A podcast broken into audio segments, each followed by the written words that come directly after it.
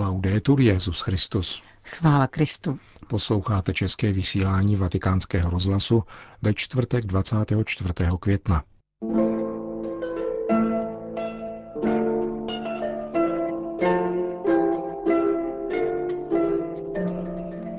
Majetek je sto nás zotročit, kázal papež František při raním v kapli domu svaté Marty.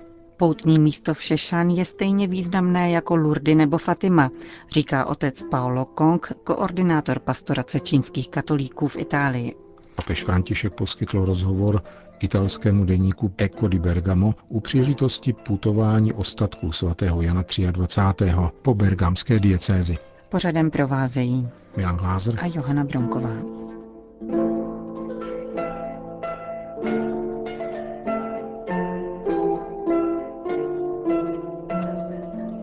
Zprávy vatikánského rozhlasu. Vatikán. K majetku je třeba zaujímat odstup, protože jej poskytuje Bůh na rozdávání druhým. Tak lze zhrnout papežovo kázání v kapli domu svaté Marty při raním ši, kterou svatý otec sloužil za šlechetný čínský lid, jak poznamenal v jejím úvodu, protože na dnešek připadá v Národní svatyni Šešan liturgická památka Pany Marie Pomocnice, kterou vyhlásil papež Benedikt XVI. dnem modliteb za církev v Číně. Papež si vzal podnět z prvního liturgického čtení, ve kterém svatý Jakub prohlašuje, že ošizená mzda křičí k nebi a proniká ke sluchu pána zástupů. Plačte a naříkejte nad strastmi, které na vás přijdou, říká bez okolků svatý Jakub boháčům a Ježíš mluvil stejně, dodal Petrův nástupce. Guai a voi la prima invettiva dopo le beatitudini nella versione di Luca. Vám, boháči, praví v první invektivě po blahoslavenstvích v Lukášově podání. Běda vám, boháči. Kdyby někdo takto kázal na stránkách novin, bude se druhý den psát, že onen kněz je komunista. Chudoba je však středem Evangelia. Kázání o chudobě je středem Ježíšova kázání. Blahoslavení chudí, to je první blahoslavenství. Je to i průkaz totožnosti, kterým se Ježíš představuje, když se vrací do Nazareta, kde promlouvá v synagoze.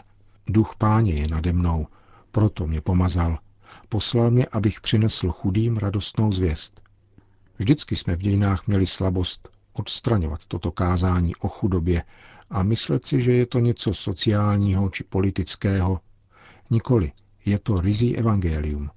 Proč tak tvrdé kázání? Vybízel papež František dále k zamyšlení. Důvodem je skutečnost, že bohatství je idolatrie, která svádí. Sám Ježíš vysvětluje, že nelze sloužit dvěma pánům. Buď sloužíš Bohu, anebo majetku. Připisuje tedy majetku kategorii pán. To znamená, pokračoval papež, že se tě zmocní, nepustí a klade odpor prvnímu přikázání, které káže milovat Boha celým srdcem.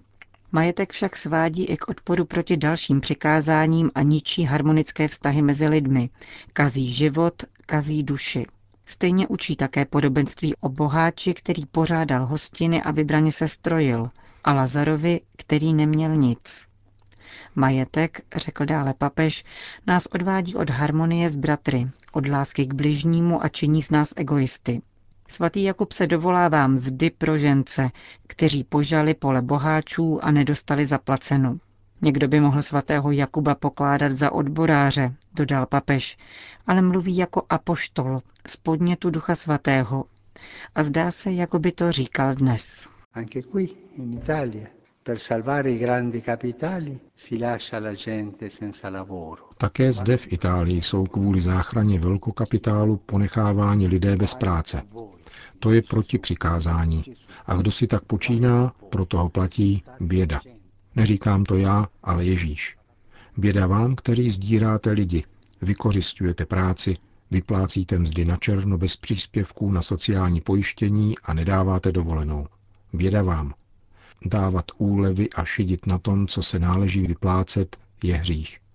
Je to hřích. Ale já odče chodím na mši každou neděli a jsem členem katolického združení, jsem silně katolicky založený a modlím se novény. A nevyplácíš mzdy, tato nespravedlnost je smrtelný hřích. Nejsi v milosti Boží. To netvrdím já, nýbrž Ježíš.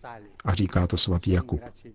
Proto tě majetek vzdaluje od přikázání a od lásky k bližním.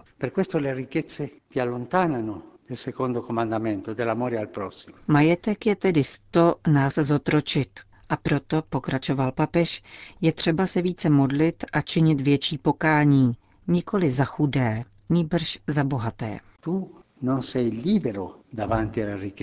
Nejsi-li svobodný vůči majetku, musíš k němu zaujmout odstup a prosit pána. Pokud ti pán dal majetek, pak proto, abys rozdával druhým a v jeho jménu prokazoval dobro druhým. Majetek však má schopnost nás svádět a podlehneme-li tomuto svodu, staneme se otroky majetku. Kázal papež František při raním v kapli domu svaté Marty. Vatikán. Sjednoťme se dnes v modlitbě s katolickými bratry v Číně u příležitosti památky blahoslavené Panny Marie, pomocnice křesťanů z Shenshan. Čteme v dnešním papežském tweetu.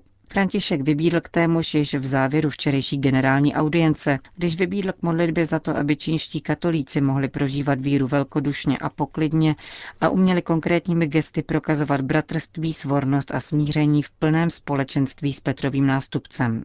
Do poutní baziliky z 19. století na pahorku Shenshan nedaleko Šanghaje, kde je tato socha Matky Boží uctívaná jako patronka Číny, směřují každý rok kroky tisíců katolíků. Jak vypráví otec Paolo Kong, koordinátor pastorace čínských katolíků v Itálii, místo je spojeno s mnoha zázraky a zjeveními, zejména v temných desetiletích minulého století. Kult Pany Marie z Šešan se rozvinul asi před sto lety a je spojen zejména se zázraky, k nímž došlo v dobách války a s mnoha zjeveními Pany Marie. Máme ještě další mariánské poutní místo, ale Šešan je nejznámější a zázraky s ním spojené jsou stejně důležité jako zázraky z Lourdes nebo Fatimy. Všichni čínští katolíci je znají. Říká otec Paolo Kong. V roce 2008 napsal papež Benedikt XVI. modlitbu k paně Marii z Šešán a svěřil jí osudy církve v Číně a o rok dříve ve svém listu čínským katolíkům, datovaném na svatodušní svátky 2007, ustanovil 24. květen za celosvětový den modliteb za církev v této zemi.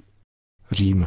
Modlitba u relikví svatých apoštolů Filipa a Jakuba uctívaných v římské bazilice 12 apoštolů zahájila návštěvu ekumenického patriarchy Konstantinopole Bartoloměje I. v Římě.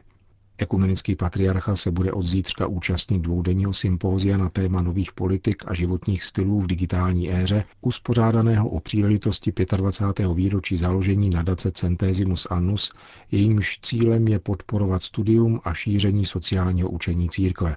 V sobotu patriarcha Bartoloměj za přítomnosti kardinála státního sekretáře Pětra Parolína přednese na sympóziu příspěvek na téma Křesťanská agenda za společné dobro. Ještě předtím se během dopoledne spolu se svým doprovodem setká s papežem Františkem.